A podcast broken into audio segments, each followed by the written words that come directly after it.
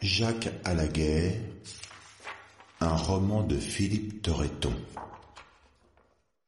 Ce que je voulais savoir d'abord, euh, Philippe, c'était euh, c'est quoi le rôle d'un père?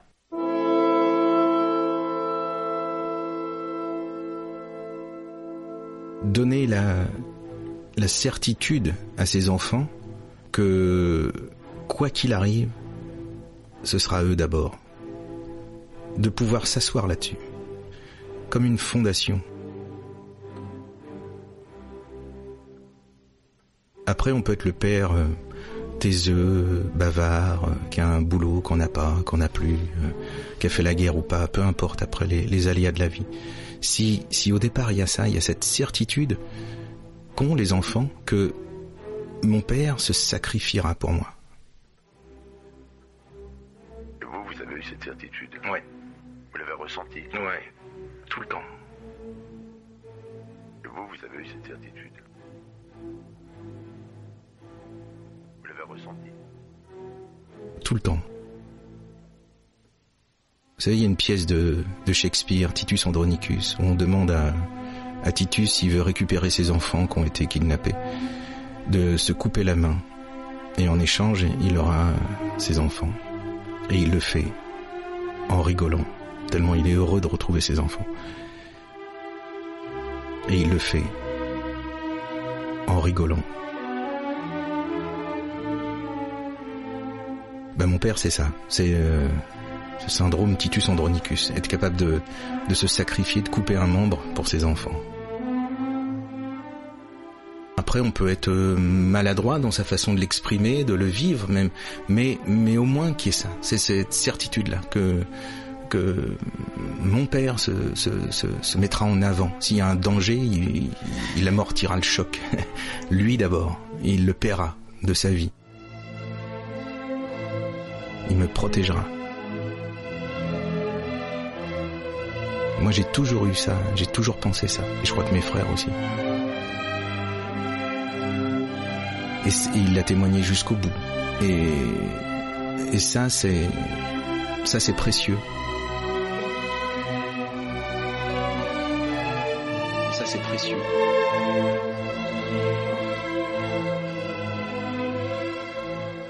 Le socle de départ, c'est ce que je viens de dire.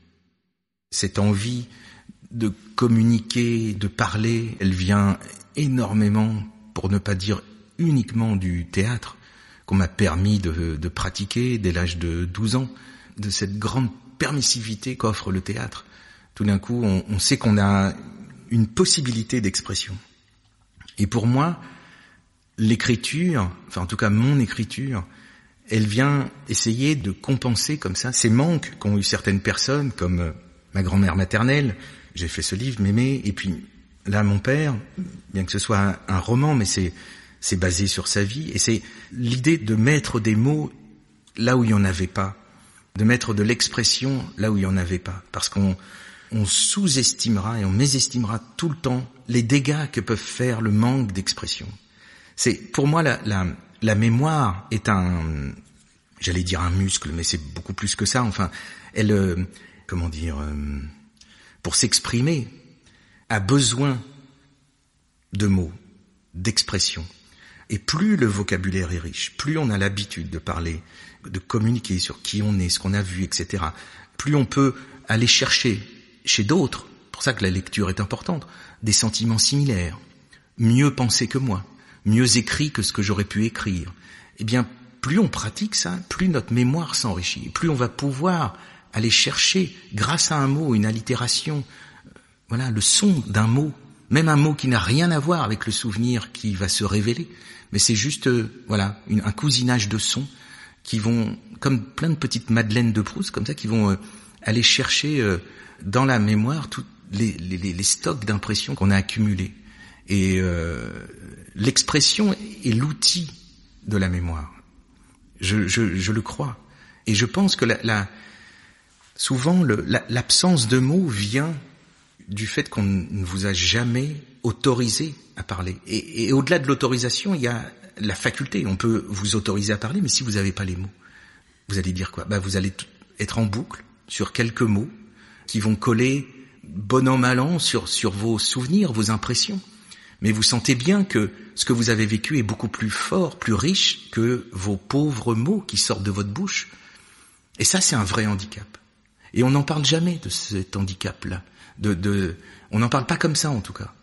C'est pour ça que je, voilà, ça me préoccupe beaucoup. Moi, j'essaye de, je suis un, je sais pas, un réparateur de mémoire. J'essaye de, c'est pour ça que le jeu du roman, c'est pour ça que c'en est un, puisque je parle à la place de mon père. Donc, par définition, je ne suis pas mon père. Donc, euh, forcément, il y a une part fictive là-dedans. Mais c'est un chemin possible de, de ce qu'il a pu vivre, endurer et surtout penser.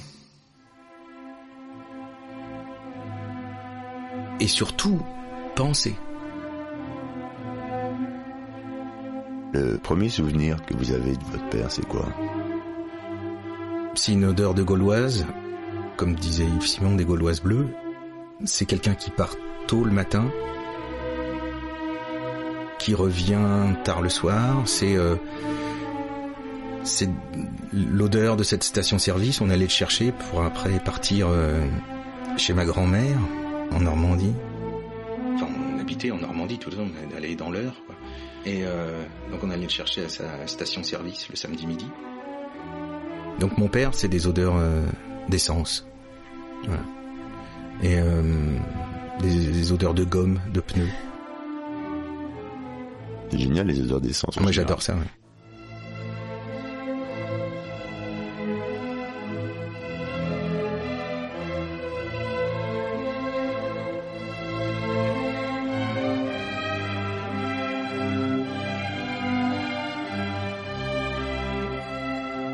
Est-ce que vous avez eu des discussions spécifiques avec lui à un moment donné en disant écoute papa, je vais raconter quelque chose sur toi, je voudrais qu'on discute de ci, de ça?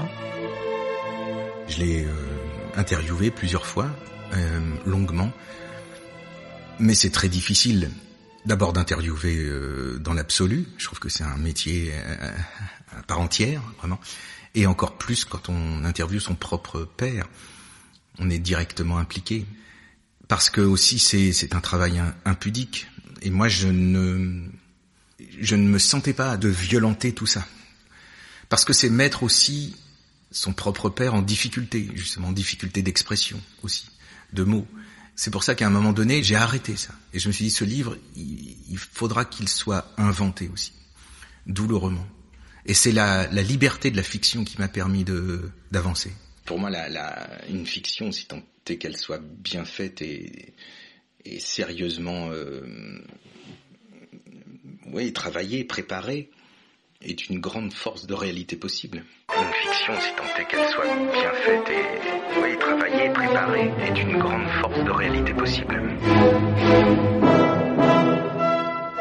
Ça m'arrive de me lever euh, très tôt et, et, de pouvoir écrire euh, pendant que la maison est endormie. C'est un temps assez privilégié. On le paye un peu en fin de journée, mais c'est pas mal. Mais j'écris tout le temps en fait. Je... Quand l'envie d'écriture est là, bah, que je sois dans le métro, le RER, dans un taxi ou dans la salle d'attente d'un médecin, je peux, je peux écrire. Ou en me faisant maquiller. Souvent, quand, quand je jouais Cyrano, j'avais deux heures de maquillage, donc je, je pouvais. Je n'attends jamais sans rien faire. Je déteste attendre, donc. Euh, J'utilise en général ces temps d'attente ou ces temps un peu neutres, comme ça, de transport ou autre, pour, euh, pour écrire. Il n'y a pas une journée où je n'écris pas. J'écris tout le temps, en fait. Il y a un bureau chez vous, vous écrivez, ou c'est la pièce à papa, quoi Et à maman. Et, ah bon? Oui, on a un bureau commun. Et euh, mais paradoxalement, j'écris très peu euh, dans mon bureau. J'écris... Euh, tout ce que j'écris est pratiquement écrit du pouce gauche. Je voulais raconter la, la, vie des comme lui, parce qu'il y en a eu plein des comme lui.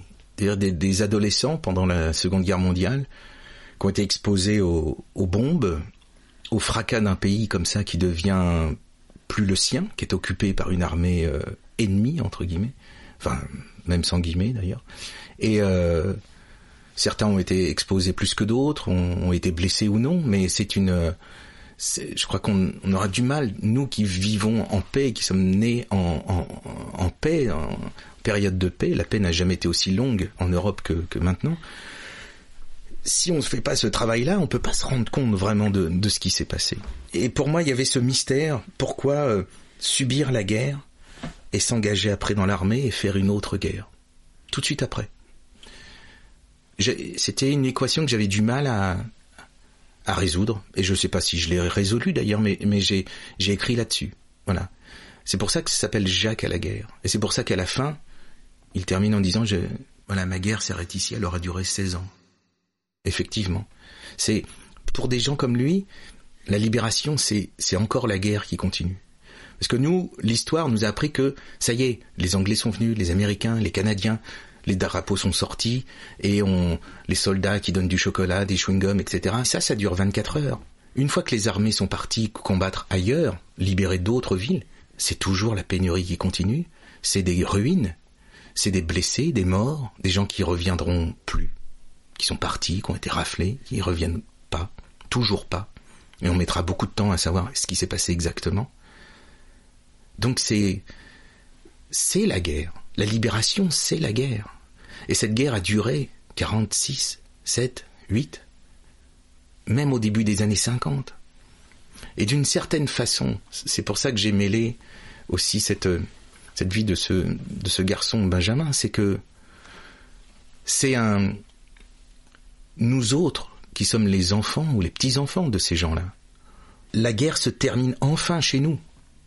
Mon fils aîné, qui a 21 ans, n'a pas de préoccupation de guerre. Alors il est instruit, il regarde les informations, il se documente, il n'est pas inconscient de ce qui se passe dans le monde, mais, mais il n'a pas en lui, et je pense que cette préoccupation de guerre, et je pense que, voilà, il a fallu mon père, ensuite moi, et ensuite mon fils aîné, pour que enfin une génération soit débarrassée de ce poids-là. Moi je l'ai ce poids-là.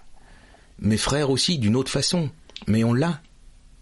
On l'a parce que nos, nos parents ont été marqués et en ce qui concerne mon père, dans sa chair aussi, pas seulement dans son esprit, par la guerre.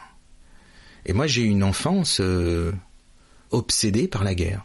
Alors j'en avais fait euh, un objet de collection, de jeux, de, mais je ne pensais qu'à ça. Mes jeux étaient des jeux guerriers. Je, faisais des maquettes, je faisais, j'organisais des batailles, je lisais les livres de guerre. J'étais un spécialiste du Premier Empire. Quand je me baladais à la campagne, eh bien je je regardais les trous de bombes, je me disais alors si j'étais dans le maquis, je me cacherais où euh, Alors je repérais les armes où j'aurais pu construire éventuellement une cabane pour échapper aux Allemands, etc. Mais c'est pas normal ça quand on a, on, moi je suis né dans les années euh, en 65, donc je vous parle de cette période d'enfance euh, dans les années 70. C'est pas normal de sillonner la campagne comme ça en, en pensant où on va se cacher si les Allemands reviennent. Voilà. Et il a fallu toute une vie d'adulte euh, pour me dire que bah euh, oui, c'est je, je dois euh, finalement être le dépositaire comme ça de peur, de tremblement, de, de brutalité qui continue de s'exprimer. C'est comme des secousses sismiques. Il y a les répliques, comme on dit. Nous autres, des, de cette génération des années 60, 70, on a, on a les répliques de la, de la guerre qui continue. J'ai l'impression que c'est comme un livre d'amour pudique, quoi. Oui, un livre d'amour, oui, c'en est un, ça c'est sûr. Ça ne pourrait être que ça, ce serait déjà formidable. Moi j'estime que ce livre c'est la moindre des choses que je pouvais faire à cette vie-là qui a été celle de mon père. Un retour. Se dire j'ai, j'ai passé du temps à essayer de comprendre, à remuer tout ça, à interroger et me faire une, une idée sur ce qu'a pu être cette vie, comme si c'était moi. Nous autres comédiens, on passe notre temps à, faire comme si on était quelqu'un d'autre, à prendre les mots d'un autre, à se les accaparer et à dire des choses. Et, euh, et je pensais que finalement, ce bizarre métier de comédien me donnait la possibilité de me mettre à la place et d'essayer de comprendre après. Justement, ces silences, parfois cette nervosité, certaines obsessions, Parfois je rêve euh, tout haut, hein, mais je me dis que l'humanité irait mieux s'il y avait ce mouvement-là, de se mettre à la place. Voilà, moi j'ai essayé de me mettre à la place de mon père. L'humanité irait mieux s'il y avait ce mouvement-là, de se mettre à la place. Voilà, moi j'ai essayé de me mettre à la place de mon père.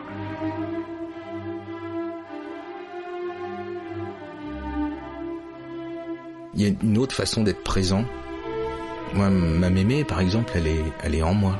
je m'y réfère euh, quand, voilà, quand, j'ai envie, et pas forcément euh, à l'occasion d'un choix crucial ou non, c'est des pensées comme ça. Elle est, elle est là, elle est là. Et je pense que et mon père aussi.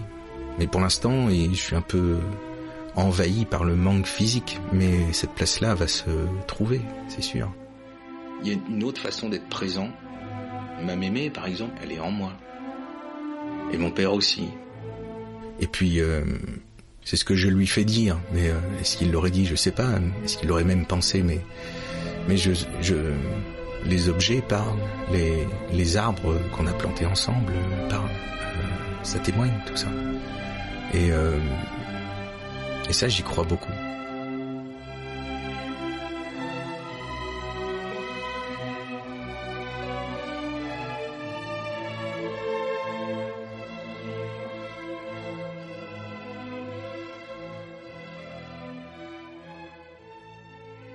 Peu comme un Indien euh, d'Amérique du Nord, notamment Sitting Bull qui écrivait au président des États-Unis en disant mais il paraît que vous voulez acheter notre terre, mais vous nous demandez un prix, mais dans l'arbre qui pousse, il y a mon grand-père. Je ne sais pas combien coûte mon grand-père. Je ne sais pas. Dans l'eau qui coule, il y a mes ancêtres qui coulent. Je ne sais pas combien ça coûte. Eh ben, c'est un peu ça aussi. Moi, je pense, euh, je pense que mon père, il est, il est dans la nature, là, dans tout ce qu'on a fait ensemble, euh, transformé dans le jardin potager. Euh. Il est d'une façon un peu étrange avec nous ici, alors que je ne le connais pas. Ben voilà. C'est ce livre, c'est ça. C'est une... c'est comme un, c'est comme planter un arbre. J'ai planté un livre. Ben, je sais pas s'il faut dire planter d'ailleurs, parce que c'est, ça peut être euh, mal compris. Mais j'ai, oui, j'ai enraciné un livre. C'était Jacques à la guerre, un roman de Philippe Torreton. Ben merci Philippe. C'est moi qui vous remercie. Aux éditions Plomb. Un podcast du Poste Général.